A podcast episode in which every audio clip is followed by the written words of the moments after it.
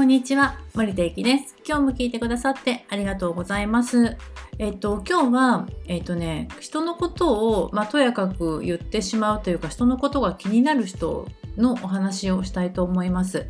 えっと、この間ね、あの、ニュース見てたんですけど、浜崎あゆみさんがね、あの、2人目のね、お子さんが、まあ、あの生まれるということで、ニュースになってました。で、一つのね命がやっぱり宿るっていうことってあの奇跡に近いと思うんですよね。私たちってこの地球に、ま、この時代にこの地球でしかもこの日本でそして、えー、この親のもとに生まれるっていう確率を考えたらすごい確率だと思うんですよ。だから単純にあの命が宿るってことってやっぱりすごく特別なことだと思うんですけどだけどこのニュースにねあのよくネットユーザーはみたいな感じで、ね、よくまたそれがニュースになるんだけど見てたらなんか旦那誰よとかシングルマザーなのにとかなんかそんなそんなことを他人が言うことどうでもよくなくねっていうようなことをよくね書かれているんですよ。ですごくあのネットユーザーってすごく反応するってやっぱり言われているしなんか2チャンネルだの5チャンネルだのっていうようなねあのサイトも存在するぐらいだからまあ人のことがねよくも良くも悪くも気になる人たちっているんだなって思うんだけどもそこに答え書かれている答えって言葉ってやっぱり見てて綺麗なものではないんですよね。で人がねあのどんな生き方してようとどんな決意をしようと別に他人の私たちがどうこう言うことじゃないんだけど例えば芸能人だったらいいとじゃないかとかその有名人だったらいいじゃないかみたいな感じで思って書いてらっしゃるんだと思うんですよ。だけどこれがじゃあ一般社会にないかって言ったらないわけじゃないと思うんです。でやっぱりこうママ友問題とかねこう OL のいじめ問題とかこうマウンティング女子問題とかねまあなきにしもだと思うんですよ。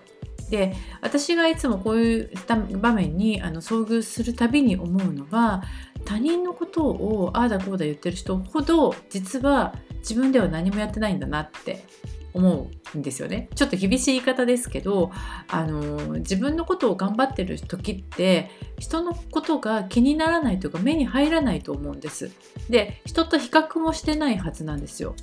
だから人のことをああだこうだ言ってる人ほど実は自分にコンプレックスがあったりとか、まあ、行動できない自分を少しどっかで認めてるとか悔しんでるんじゃないかなっていうふうに感じたりもします。でましてねあの言葉ってよくあのこの間ね嫌な寂しい悲しいニュースがありましたけど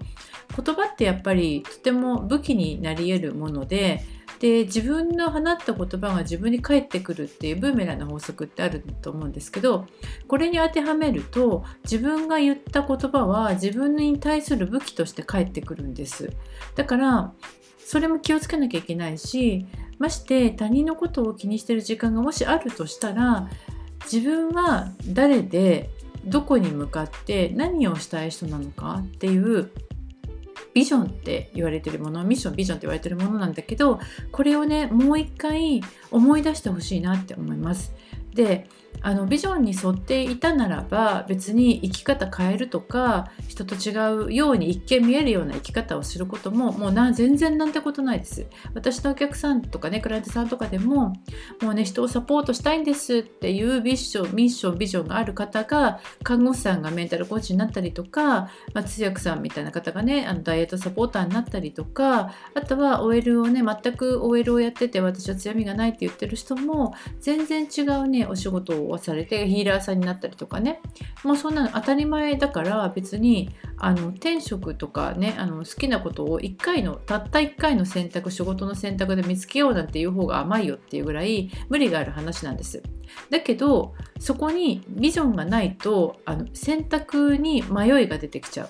だから選択に迷いが出ちゃう人何か起こるかというと人生迷子になっちゃうんですよね。そうなると人の幸せが気になって気になってしょうがなくなるから人を蹴落としたくなったりとかその悪口がねもうなんか素晴らしいぐらい出てきたりとかあとはねひどい話だと人を騙したりとかしなしないしてまで自分をよく見せようとするなんていうことも起こりえます。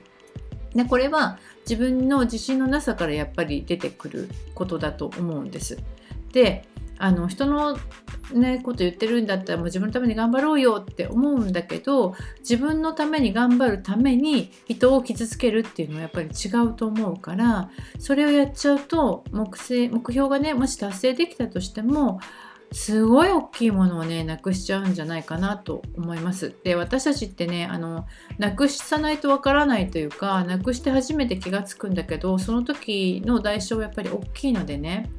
だからもしねあの人のことをどうのこうの言いたくなったり気になったら人のことが気になってしまったらもう自分の物差し自分の生き方は自分で決めること。そして幸せの基準も自分で決めるっていうことを思い出すといいんじゃないかなって思います。でこうやってねやってみると人の比較もしなくなってくるし新しいチャレンジも楽しくなってくるし、えー、人生1回だからね楽しくチャレンジしようっても思えるようになるしそして何よりもね自分を大事にして自分を幸せにできるんじゃないかなっていうふうに思います。でこれはあの起業をしてねあのノウハウがどうのとか何を手に入れたらどうなるっていうことよりも大事な本当に自分の人生のベースになるものだと思うのでねあの忘れがちなんですよあの起業したりとかしてこう目の前の目標に走っていると結構忘れがちになっちゃって気がつかないうちにねやっちゃってることもあるんだけどだけどここを思い出すだけで自分の大事なね原点に戻ってこれれるんじゃないかなっていうふうに思ってます。えー、でぜひねあの迷った時はそんなことも考えてみてください。ということで今日のお話は以上になります。今日も聞いてくださってありがとうございました。